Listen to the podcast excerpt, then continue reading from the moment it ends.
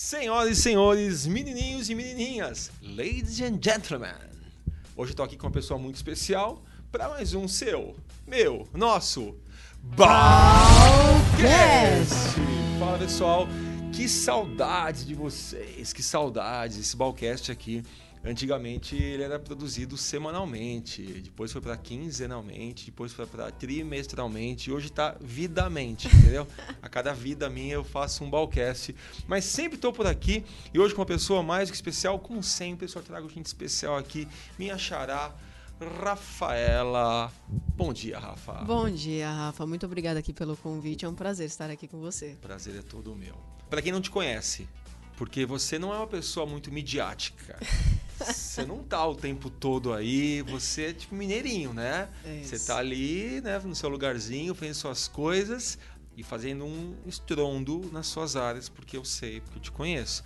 Mas para quem não te conhece, o que, que é Rafaela Alencar? Que que você, você, veio, você veio da onde? Vai começar, vai, antes disso tudo, o que, que você fazia? Você tem cara de, você tem cara de, de bancária. Bancária? Bancária. Não, não mesmo. Eu sou completamente da área de humanas. Você nunca Sempre trabalhou fui. em banco, não, Rafa? Nunca. Sério? Sério? Tem cara de gerente de banco. Não, jamais. É mesmo? É mesmo. Você veio da onde? Na verdade, tudo começou aí trabalhando com uh, inglês. Né? Eu sou formada como intérprete e tradutora. E desde então eu trabalho com, com isso vinculado a trabalhar com pessoas né, a treinar pessoas de alguma forma. E através desse treinamento foi que eu descobri aí uma palavrinha que mudou a minha vida, a chamada rapport.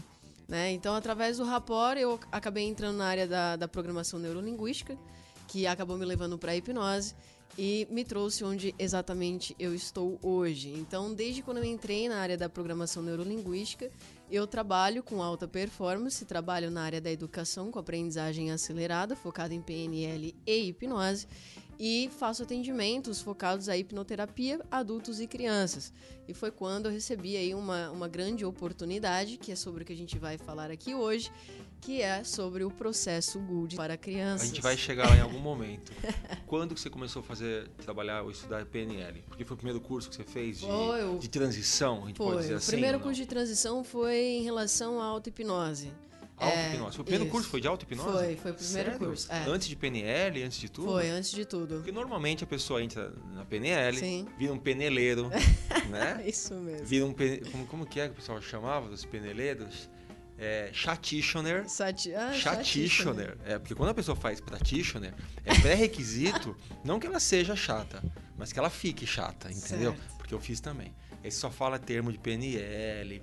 Você tá, no, você tá na feira, aí o cara fala, o feirante fala assim, ó, oh, hoje é tudo fresquinho. Aí o PNL chato fala assim, mas tudo, tudo fresquinho? Tudo? Até a banca é fresquinha? Você, você falou tudo. Aí vira um chatitioner, entendeu? E, e, e antes do chatitioner, você fez Auto-hipnose? É. Mas quem faz auto-hipnose do nada assim? Você trabalhava com inglês antes? Sim, já trabalhava com inglês, já trabalhava na área de, de interpretação. Você tem quantos anos, Rafa? Tenho 28. Você é muito nova, Rafa. Isso é algum 28? problema? É. É muito bom isso. Isso é maravilhoso. Porque se com 28 anos você está fazendo tudo isso, o seu curso de PNL, de auto-hipnose foi com quando? Foi em 2000 e bolinha tá falando de. 2000... Mais de 10 anos atrás. 10 anos? Isso, bem mais. Então você tinha uns 18, 20 Isso, anos? É, é, capaz que eu não tinha. É, eu não, não acho que eu não, não tinha feito nem 18 anos ainda.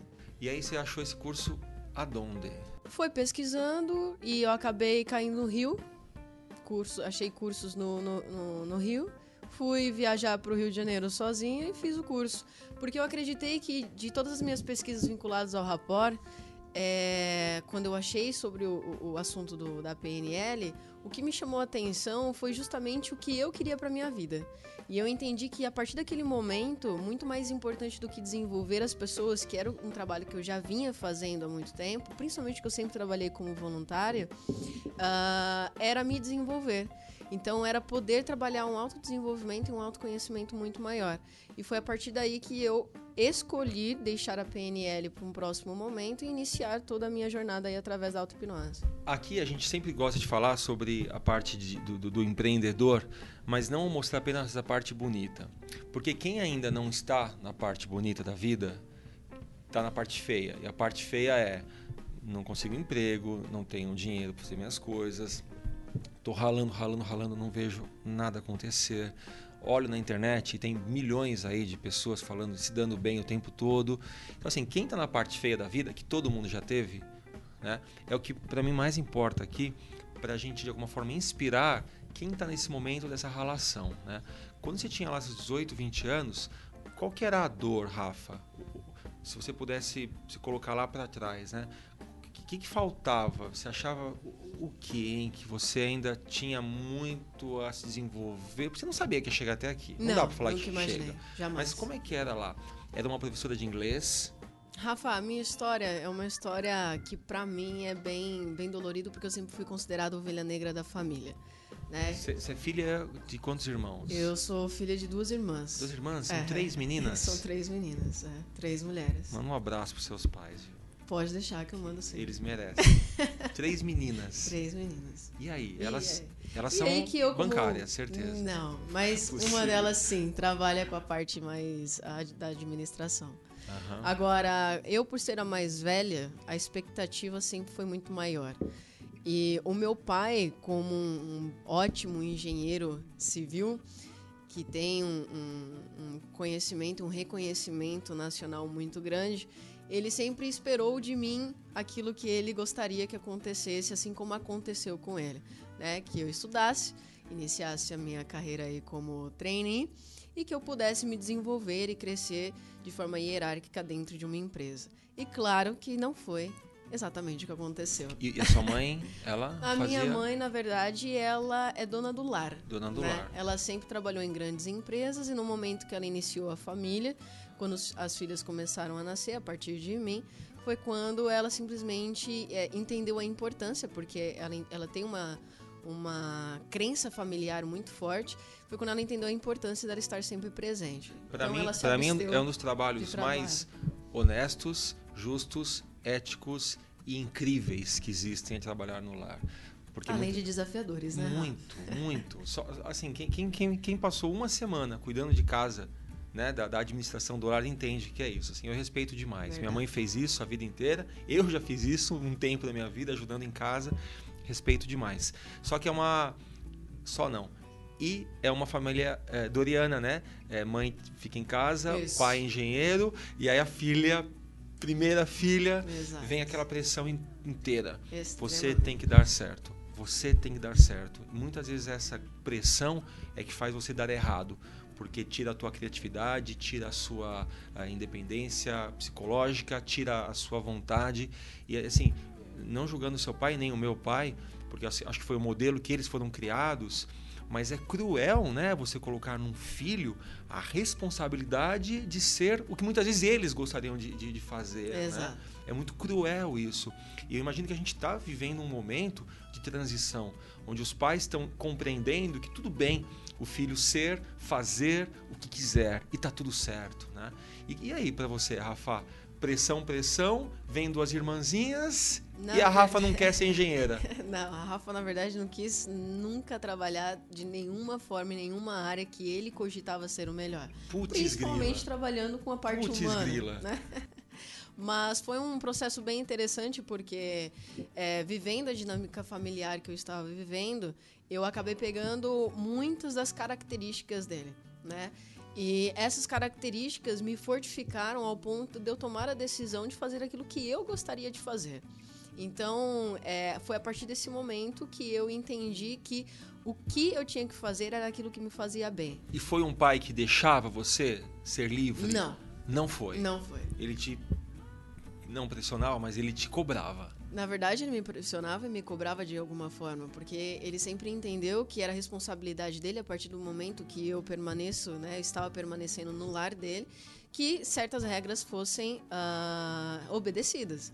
E uma dessas coisas que ele gostaria de oferecer como o famoso provedor da casa era poder me colocar dentro de uma faculdade só que esse curso em específico tinha que ser da autorização e da expectativa dele. Com certeza. E aí quando passar pelo funil é, dele. Exatamente. Pela peneirinha. E essa peneirinha nunca existiu. E a Rafa não Eu quer sempre saber forcei de... a peneirinha acontecer. Você não fez faculdade? Fiz, eu fiz faculdade, só que eu escolhi um curso completamente fora da área do que ele realmente desejava, que era o curso de intérprete e é, tradução.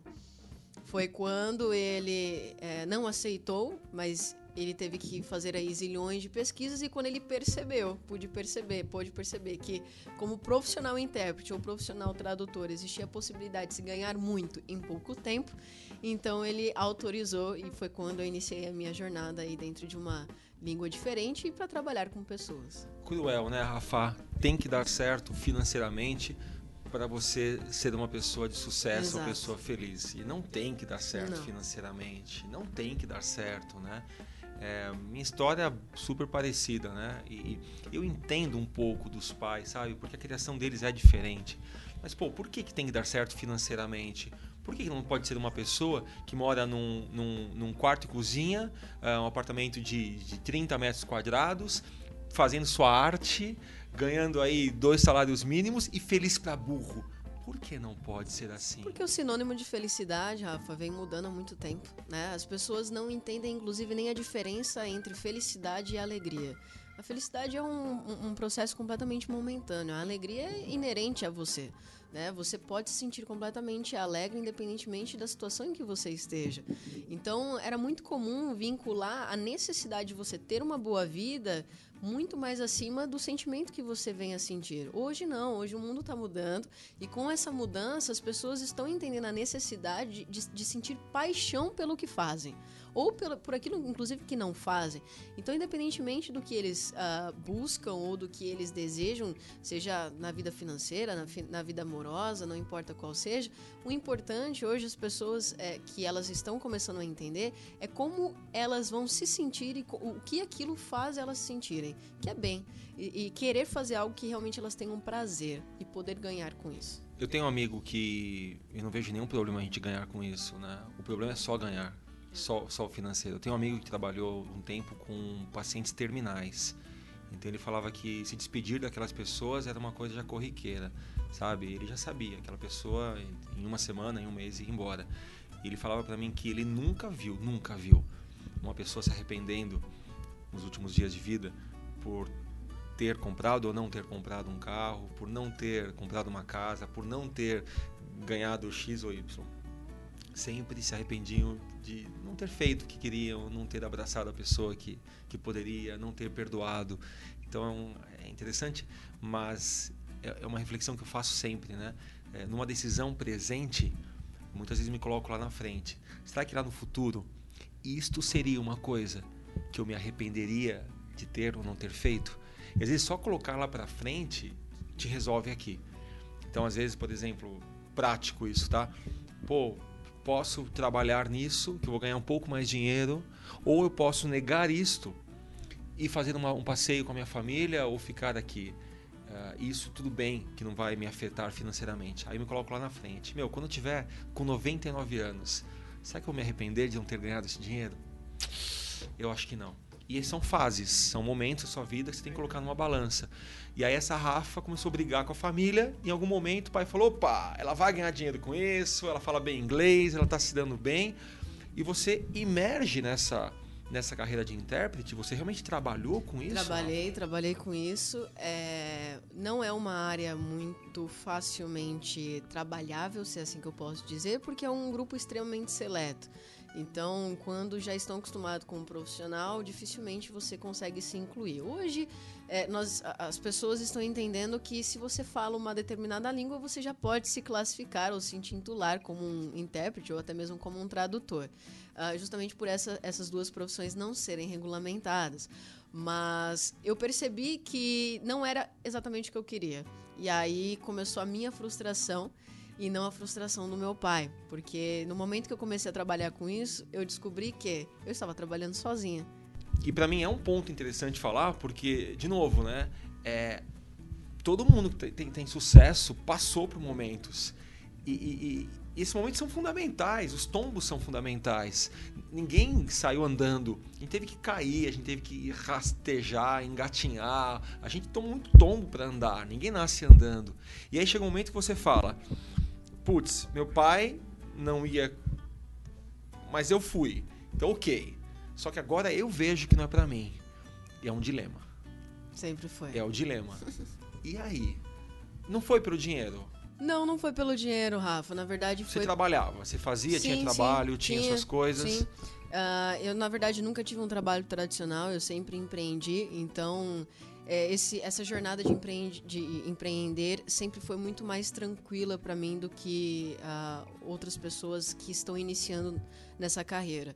Mas no momento em que eu percebi que não era aquilo, porque eu não estava me conectando com pessoas, porque eu não estava é, ajudando de forma direta elas, começou a corroer aquilo que eu acreditava que eu tinha como uma possível paixão. Você não era mais plena. Você Não. fazia porque tinha que fazer, Exato. mas não te preenchia, é isso? Exato.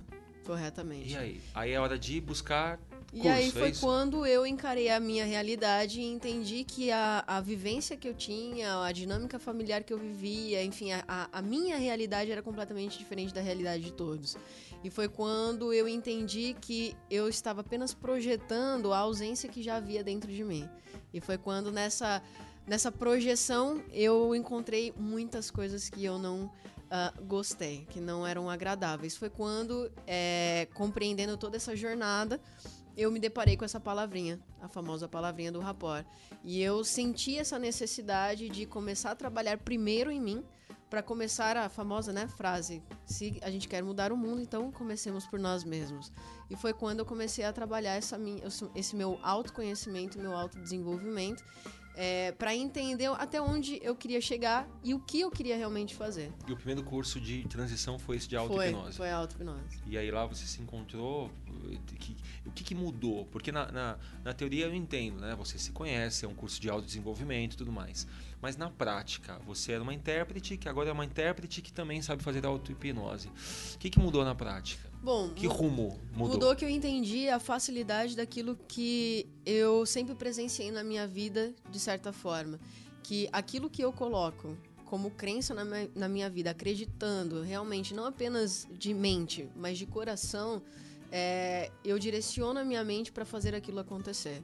E foi quando eu entendi que toda a facilidade que eu estava começando a ter dentro da minha carreira vinha justamente pelas decisões racionais que eu tomava e por acreditar verdadeiramente que aquilo pudesse acontecer. E no momento em que eu iniciei então a auto-hipnose, foi uma trajetória de autoconhecimento no sentido de eu percebi que muitas das maneiras que eu pensava podiam e até deviam ser mudadas de alguma forma para que eu pudesse crescer e eu pudesse evoluir é, dentro do, do- da minha necessidade. E aí a auto-hipnose pôde me promover isso. Né? Promover a minha mudança de mindset, mudar a forma de, de olhar para o que a gente chama de realidade, poder mudar meus comportamentos, poder desenvolver aquilo que eu acreditava ser é, mais fraco e poder atingir um potencial máximo, que foi exatamente o que me encantou e acabou me puxando aí para a área da hipnose. Nesse momento, você cria ah, o seu trabalho com alta performance ou ainda você estava no- na, na aprendizagem acelerada? O que acontece na prática? Na prática que eu comecei a me desenvolver e buscar a compreender como que isso acontecia. Aham. E no momento que eu percebi que eu pude me desenvolver da melhor forma possível, é, me utilizando do que a gente chama né, de poder da mente, ah, do subconsciente, foi quando eu comecei a criar determinados protocolos para facilitar a minha aprendizagem. Foi daí que surgiu aí o meu protocolo de aprendizagem acelerada, que inicialmente começou para ajudar pessoas com inglês, mas hoje é focado em, em- em ensinar para você aprender de forma rápida Qualquer tipo de qualquer aprendizagem tipo de aprendizagem. ou mais focado no idioma? Não, hoje em dia ele já é um protocolo completamente aberto para qualquer tipo de aprendizagem. Tanto que eu faço treinamentos aí com vestibulandos, é, concurseiros e tudo mais. Bom, a Rafa é uma multiempreendedora, né? Trabalha com, como ela falou, a aprendizagem acelerada, tanto na parte do idioma, mas em outras coisas. Trabalha também com alta performance. É, mas hoje eu pedi para ela vir aqui para a gente falar de um, de um termo muito específico. Se bem que se a gente for falar da sua vida inteira aqui, ficar até amanhã, né? Vamos falar então desse tal de processo Goulding. é Isso isso? mesmo. Ah, em linhas gerais, para um leigo, tá? Aquela, aquele papo de elevator pitch. É certo. Entrou no elevador, você tem 15 segundos. Como é que você define esse processo Goulding? Bom, o processo Goulding ele é um processo de desenvolvimento e empoderamento infantil. Infantil. Isso. Perfeito. Então, são frases específicas que são ensinadas aos pais para dizer aos filhos enquanto eles dormem, ou seja, durante o sono deles, para causar mudanças emocionais, psicológicas e comportamentais.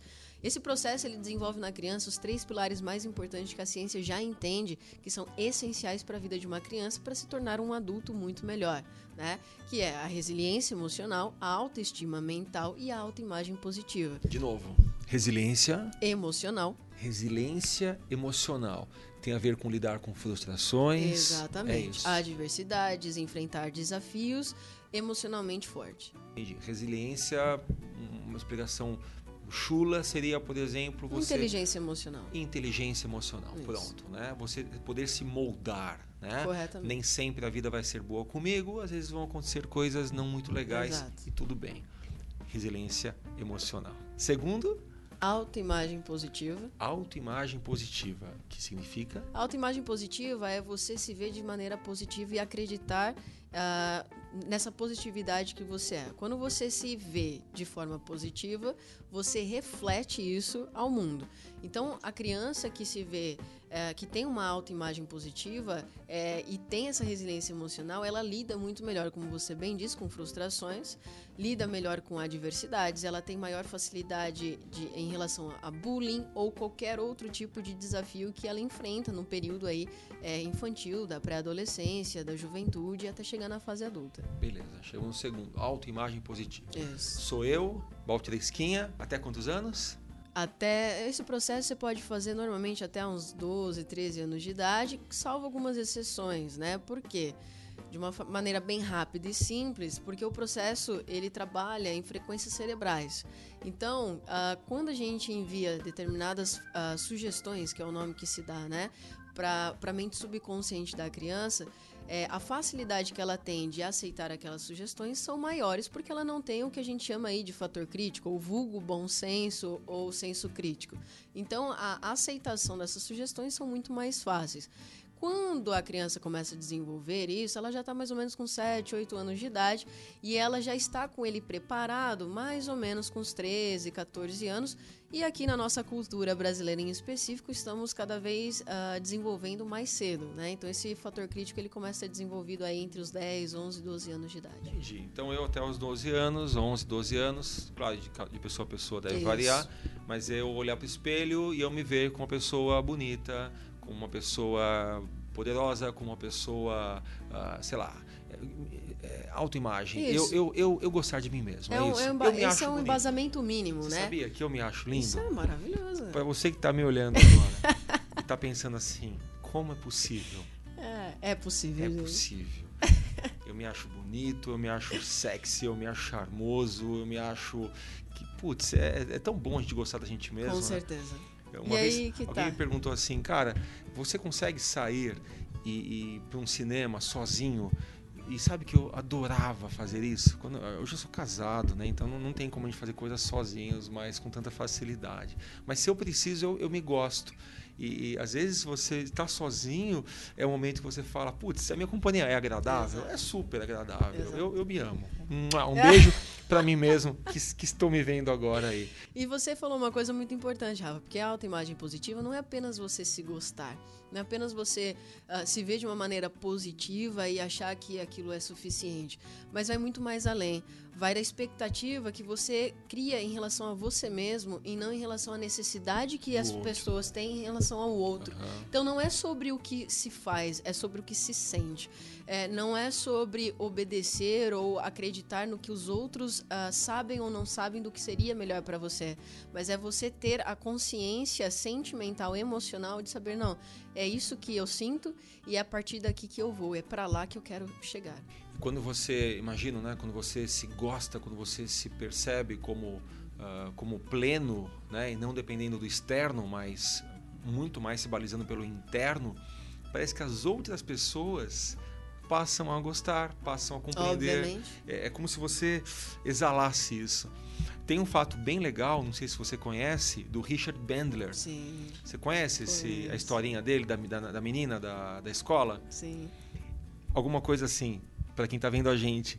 Ele disse que ficou acho que uma semana sem ir na escola, não sei se ele estava é, doente, e quando ele voltou, os amigos começaram a falar: Meu, você viu a, sei lá, vamos chamar ela de, de Gioconda.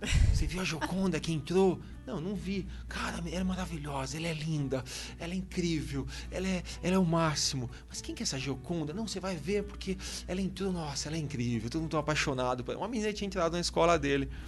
E aí ela chegou, ele falou: é Essa Gioconda? É, ela é linda, é incrível. É linda, é normal, uma menina normal.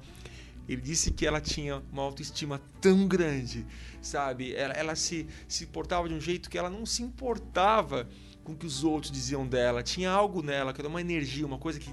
uma autoestima tão grande. Exato. Eu falei que depois de três dias ele estava assim: Nossa, Joconda, ela é incrível, ela é maravilhosa. Então é mais ou menos isso. A autoimagem é isso. Você, Isso. Se, você se vê como alguém pleno, é, se gostar, se, se compreender e não necessitar, não necessitar da, da aprovação do outro. Corretamente. E aí a gente vincula a autoestima mental, que é diferente da autoestima física, por exemplo, né?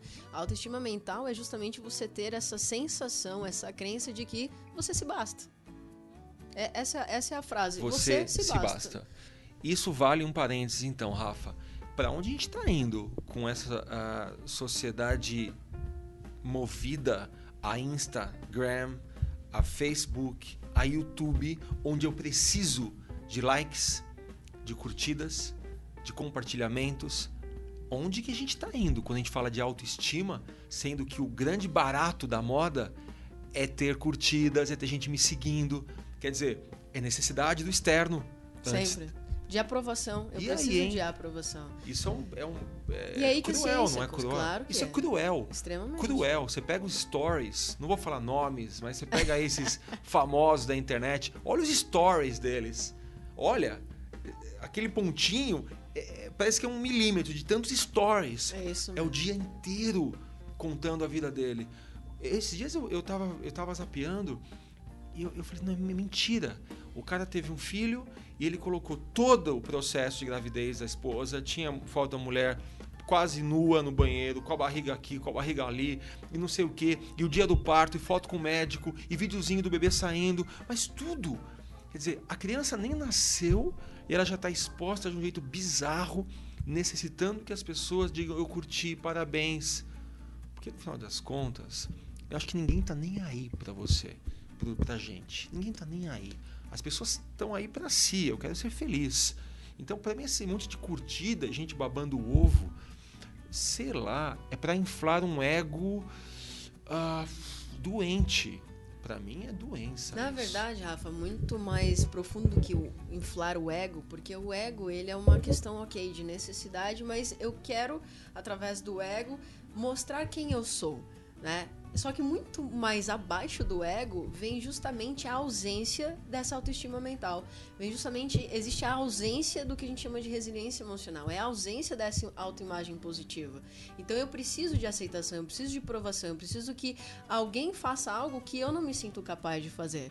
Então, é muito mais do que a, a- questão de inflar o ego, é sentir a necessidade de se sentir completo. E esse é o Sentir a ponto. necessidade de sentir Completo. Vamos fazer um, um paralelo então com o seu trabalho. É, imagino que o que você faz, né, o, o- esse processo Gooding, Uhum. ele é um processo, digamos assim, preparatório para a vida que vai vir, né? Para não ter essa necessidade de, de aprovação externa, para não ter essa necessidade dessas curtidas imensas. E imagino também, Rafa, que você tenha fazendo um trabalho com os pais, né? Exato. Porque o seu pai não acredita que a criança precisa estar blindada emocionalmente falando, ah, não vai acontecer. Você, você- acaba trabalhando com os pais, Sim, imagino, né? sim, na Porque quem verdade- faz o processo não é você na criança, Não, é o pai, a mãe, é isso? É sempre o pai e a mãe. Então, assim, dentro da- da- do processo Gould, a gente tem aí três, três frentes, tá? A frente da, de palestras, a frente de treinamentos e a frente que é o que a gente está falando agora, que é o que a gente chama de consultoria parental. Ah, O que, que viria a ser a consultoria parental? É o momento em que eu, como especialista do processo, é, ensino os pais a aplicarem o processo em seus filhos. Mas qual é o propósito? Primeiro, como eu mencionei, é o desenvolvimento infantil, que vinculado ao desenvolvimento infantil empodera mentalmente e emocionalmente a criança. Tá? E esse processo ele faz uma mudança é, praticamente radical. Ele atua na criança de forma 360 graus. Então, com essas sugestões, vai atuar na mente da criança, fazendo com que ela mude comportamentos indesejáveis, né, ou comportamentos negativos, não importa, questões emocionais e psicológicas também. Como? Em todas as áreas, na área social, na área comportamental, na área familiar, na área educacional, em todas as áreas da vida da criança. E por que que é o pai e a mãe que fazem? Primeiro, por ser um processo de desenvolvimento infantil. Ponto.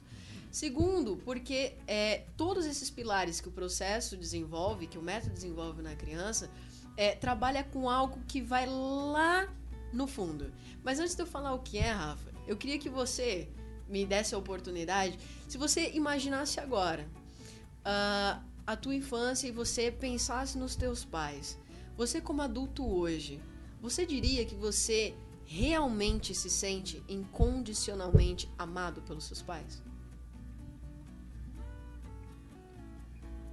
Que pergunta, hein, Rafa? Eu acho que metade. Ok, metade não existe. Logo, não, você não, não se sente amado incondicionalmente é. pelos seus pais. Da minha mãe, sim. Mas meu pai, mesmo que é, a sociedade me force a dizer não, me amaram tudo, mas a gente toma umas porradas que fala, pô, não é possível, né? É, é uma pergunta interessante. É. Ele, os dois faleceram, não posso perguntar para eles. Eles diriam que sim. Sabe uma coisa que eu sempre lembro? É, claro, coisas positivas, mas eu lembro meu pai falando assim: esse moleque não para de chorar, puta que pi! Entendeu? Eu lembro muito isso. E hoje eu, eu, como pai, sei que criança chora, que tudo bem, né? que, que não é birra uma criança de meses. Então eu, eu vejo que os pais não estão preparados para lidar com um serzinho, não estão preparados. Eh, ninguém prepara a gente para lidar com eles. É, putz, você me deixou numa situação aqui meio. Eu, eu tô querendo chorar, Rafa. Desculpa aí, Rafa. Tá bom. Mas foi proposital mesmo. A gente chegou em dois pontos. Um, resiliência emocional. Segundo, autoestima é, mental. mental, certo? Antes pro terceiro, eu entendo que quando o pai ele aprende a fazer isso no processo do sono, e eu vou, vou, vou perguntar isso daqui a pouco para ela, porque existe uma, um, um como posso dizer, um senso comum existe, que fala assim, a ah, aprendizagem pelo sono. Há 10 anos, a gente ouvia muita gente falando, você quer aprender inglês? Pega a fita, dá play, fecha os olhos e dorme. Eu sei que tem duas linhas. Tem uma linha que fala, existe a possibilidade de você treinar seu subconsciente, mas também eu conheço neurologistas que falam assim, não existe. Porque quando você dorme, tem uma parte do cérebro que é travada, é, e você não recebe uhum. informações. Eu vou perguntar daqui a pouco sobre isso, ainda não. Mas mesmo que não funcionasse durante o sono, o pai e a mãe aprendendo isso, eu acho que muda o comportamento deles ao resto do dia. Do, jeito, que fala com o filho, uhum. né? De como se comporta. Sim. Eu imagino que muda. Me, eu vou perguntar, mas mesmo que não funcionasse no sono, muda tudo. Eu tenho uma vizinha que eu já ouvi eu já ouvi coisas do tipo: você é uma cobra para criança que tinha 3, 4 anos de idade. Não sei por que eu fui ter a ideia de ter você. Eu ouvi isso falando para criança de 3 anos. E como que isso vai inferir no subconsciente dessa criança e vai tornar um adulto pela metade? Vai tornar um adulto, sabe, uhum. uh, com, com, ops, com falhas, com dores, com problemas emocionais. Então, assim, eu não sei se os pais estão preparados para lidar com filhos. Isso é um ponto. Vamos falar do processo do sono. Como que a gente aprende dormindo, Rafa? Se eu puser lá japonês, e japonês é difícil, hein? Eu dou play lá, dozo yuriku negai tashimasu. Play.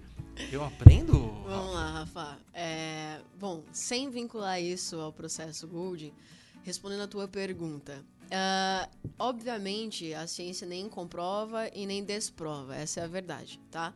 O que, que acontece é que nós temos frequências cerebrais. Então, por que, que certos, uh, certos, muitos, inclusive neurologistas, entendem que é impossível acontecer algum tipo de aprendizagem no nível do sono? Porque quando você acessa o REM, que é o seu nível de sono mais profundo, essa travinha acontece.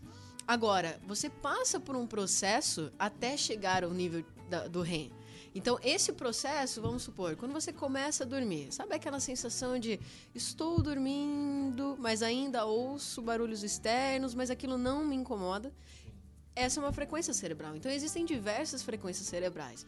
E a ciência ela vem mostrando que realmente em frequências cerebrais a gente consegue acessar é, o que a gente chama de subconsciente. Não é à toa que na hipnose nós acessamos como uma forma de a, alterando toda a perspectiva do estado mental que a gente acessa, que é o que a gente chama de hipnose. Então, quando a gente acessa determinadas frequências cerebrais, como é o caso de terapias holísticas e alternativas como o Theta Healing, nós estamos acessando essas frequências cerebrais. Então, é claro que colocar lá o seu fonezinho e ouvir o japonês, você não vai aprender japonês. Entretanto, você está colocando sugestões no seu subconsciente. São, você está absorvendo sons, absorvendo sensações, automaticamente você consegue acessar essas informações posteriormente. Não quer dizer que isso vai desenvolver a sua aprendizagem, mas você vai ter acesso a elas a partir do momento que elas já entraram no que a gente chama de memória de longo prazo, porque você já não está mais racionalizando o processo. Então aquilo que você está ouvindo, você está ouvindo sotaque, você está ouvindo palavras. Ritmo, velocidade. exatamente. Sonoridade. Isso, entonação. Então, isso tudo você tem acesso. Né? E a ciência já mostra que realmente, é, segundo, segundo, uh, uh, segundo uh, artigos aí, estudos que, que vêm sendo feitos, parece que no terceiro mês após a fecundação, a criança ela já começa a ser programada mentalmente. Porque a parte mental é a primeira parte a ser formada dentro da barriga da mamãe. Então o que acontece? A criança começa a aprender de duas formas: através de sons e sensações. Então, vinculando isso a uma aprendizagem pelo sono, é claro que não vai acontecer da maneira que as pessoas esperam, osmose. Não, isso não existe.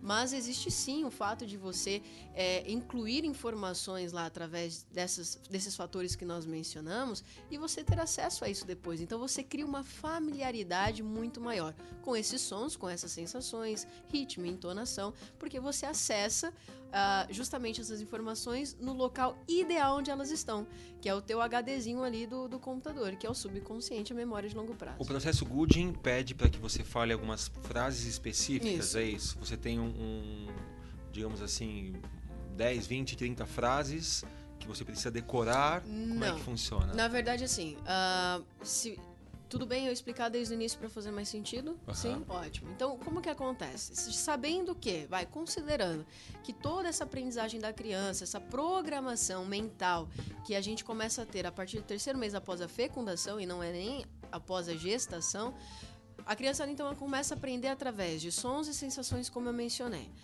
Por isso, hoje a ciência fala, né? hoje bate muito mais na tecla do que antes. Mamãe, cuidado para onde você vai, cuidado com o estresse que você passa, a pressão que você sente, o lugar que você frequenta, o que você diz, como você se comporta, o que você ingere, enfim. Tudo isso causa é, mudanças uh, não, não apenas bioquímicas, mas também emocionais e mentais diretamente para essa criança que ainda vai nascer. Então, a partir desse momento até o momento em que ela começa a desenvolver o fator crítico, existe uma jornada. E essa jornada é programada diretamente primeiro pelos pais, depois pelo ambiente, que aí vem as escolas, enfim, e através das pessoas.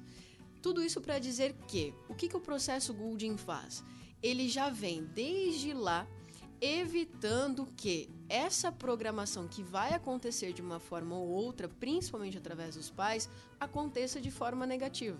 Então é como se fosse uma orientação aos pais de é, desenvolvimento, ou seja, como eu vou desenvolver o meu filho a se tornar emocionalmente resiliente uhum. e fortemente uh, dentro do, do, do, que a gente chama de autoestima ou autoimagem positiva. Entendi. Então não dizer coisas como isto. Né? Isso vem depois, Rafa, uhum. como uma consequência. A, as sugestões iniciais dentro do processo Goulding, ela vem com o propósito de programar positivamente a criança. Ou seja, é instalar ou até mesmo reinstalar novas crenças no subconsciente da criança. Então, além de alterar, substituir crenças negativas anteriores por crenças positivas, você ainda empodera a criança, empodera o filho a se desenvolver muito mais facilmente e de forma positiva. Aí eu vinculo com aquilo que a gente estava falando, que é a questão o que que o amor incondicional tem a ver com isso? Porque a gente já entende hoje que todos esses pilares que, que o processo Gould desenvolve e que faz com que nós nos tornemos adultos muito mais uh, resilientes emocionalmente, vem através da verdadeira crença de ser incondicionalmente amado. Uhum. Esse é o ponto inicial. Uhum. É o ponto, é o start, na verdade, do processo Goulding. Por quê? O pai e a mãe pode falar assim, filho, mamãe te ama. Filho, papai te ama. Só que qualquer coisa que esteja vinculado a uma atitude contrária àquilo, a emoção não é coerente com aquilo que se ouve. Okay. Então, quando o pai é, levanta a mão, ameaça, xinga, bate, uh, quando a mãe fala coisas, por exemplo, como você mencionou, você é uma cobra com uma criança de 3, 4 anos de idade, ela já está programando uh, o filho dela. Não é coerente com o que eu falo. Não, não é coerente. Ela disse eu te amo ontem, Exatamente. mas hoje me bate. Exatamente. Então, então uma das duas está errado. Uma das duas está errado. E sempre vence a emoção. É aquela sensação de, mas mamãe disse que me ama, mas não, mas não deve amar, porque isso daqui não me faz bem. Então, vai criando uma, um sistema de crenças na, na, na, cabeça da criança que vai trazendo a certeza de não ser amada. Vamos na parte prática. Claro o lance do bater, para mim, tá mais do que explicado. Esse lance de um tapinha não dói, para mim não cola, uhum. né? A, uma agressão física nunca. Mas, por exemplo, quando você fala para a criança, não, você não pode ir, porque a gente sabe que uhum. não é um uhum. lugar legal para criança, por exemplo. Uh, para a criança, isso pode ser, ah, não me ama. Porque se me amasse, como fala, isso deixaria mesmo. eu fazer tudo. Exatamente. Como é que faz nesse caso, Rafa? Rafa, olha, eu poderia te dar dicas um pouco mais práticas, mas que não seriam suficientes para resolver nenhum tipo de problema, tá? É, primeiro seria a questão de retirar o não. Uh, se eu não quero que a criança faça alguma coisa, uh, eu, a criança precisa entender o porquê não, para fazer sentido para ela, né? Então, retire a parte do não e fale assim, ó, oh, filho, Uh, pare de correr. Então, de, primeiro dê a orientação correta. Se eu quero, por exemplo, que ele pare de correr, então não vou falar não corra, eu vou dizer pare de correr. Tá? E segundo, por que, que eu quero que pare de correr? Trabalhar o que a gente sabe que a criança tem de muita facilidade, que é a imaginação. Filho, ó, se você correr, pode acontecer isso, pode acontecer aquilo. É, você vai gostar? Você vai se sentir bem? Então você está dando um apoio né? Você está fazendo uma educação ali parental, dando uma, uma orientação uh, como uma forma de educação, além de mostrar através de sentimentos que você de fato se importa. Sim. Esse é o ponto crucial. Tratá-la como, como alguém pensante, como alguém que pode raciocinar, né? Esse papo de pais, o tipo, não é não, não porque eu sei que uhum. não, não leva a nada. Aí que tá. Né? O pai sabe que não, uhum. mas a criança não. A criança ela não sabe, ela não, ela não tem, na verdade, essa, esse poder racional de julgar o que é certo, o que é errado, o que é bom, o que é ruim, o que é justo, o que é injusto. Então ele simplesmente absorve aquela informação. Por isso que a educação dos pais interfere exatamente em quem, é, em quem e como aquela criança vai se tornar, que tipo de adulto ela vai se tornar. Então o processo Goulding ele não está preso apenas à parte do sono ele também visa o que o pai fala no dia a dia ou visa de forma consequencial, consequencial. se assim eu posso dizer. Ah, como estava falando, ele, o pai aprendeu, né? Exatamente, é. porque você trabalha sugestões que vão entrar diretamente para a mente da mãe também. Da mãe, exatamente. Dos pais eles aprendem junto, Exato. né? Óbvio. Rafa, para quem está vendo a gente e quer aprender, tem uma formação para isso, né? Os pais podem se formar para fazer com os filhos, é isso? Na verdade, não são os pais, são profissionais da área da saúde e educação. Ah. É, que podem fazer o treinamento, que é uma formação internacional. Para ensinar os pais. Exatamente, para poder oferecer consultoria aos pais ou vincular a, o processo Goulding à, tua própria atuação profissional. Então, se algum terapeuta, alguém da, da, da, da área da saúde, alguém que quer se formar como um Hum. Especialista Goulding. Especialista, é isso. é isso? Você forma esses exato, especialistas, então? Exato. Como é que faz, hein? A pessoa entra no site? Bom, sim, é só acessar, na verdade, o site. Como profissional da saúde ou da educação, uh, você está liberado a fazer o processo, que é, na verdade, uma formação internacional realizada por mim, representante trainer do Instituto Goulding, do próprio método em si. Tá? Então, aí você se forma como especialista Goulding e você consegue vincular uh, isso como atuação na tua profissão atual ou simplesmente se intitular como especialista Goulding e poder ter uma forma de, de trabalho em paralelo.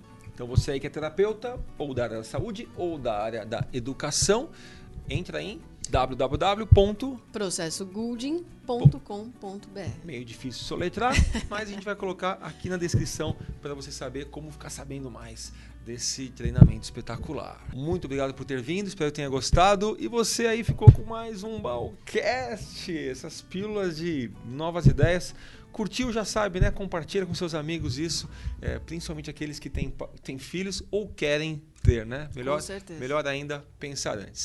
Bom, você me acha nas redes sociais como Rafael Baltresca e ou no meu site rafaelbaltresca.com.br para você ouvir mais balcasts legais como esse, você vai em www.balcast.com.br. Beijos, abraços e até a próxima edição. Tchau.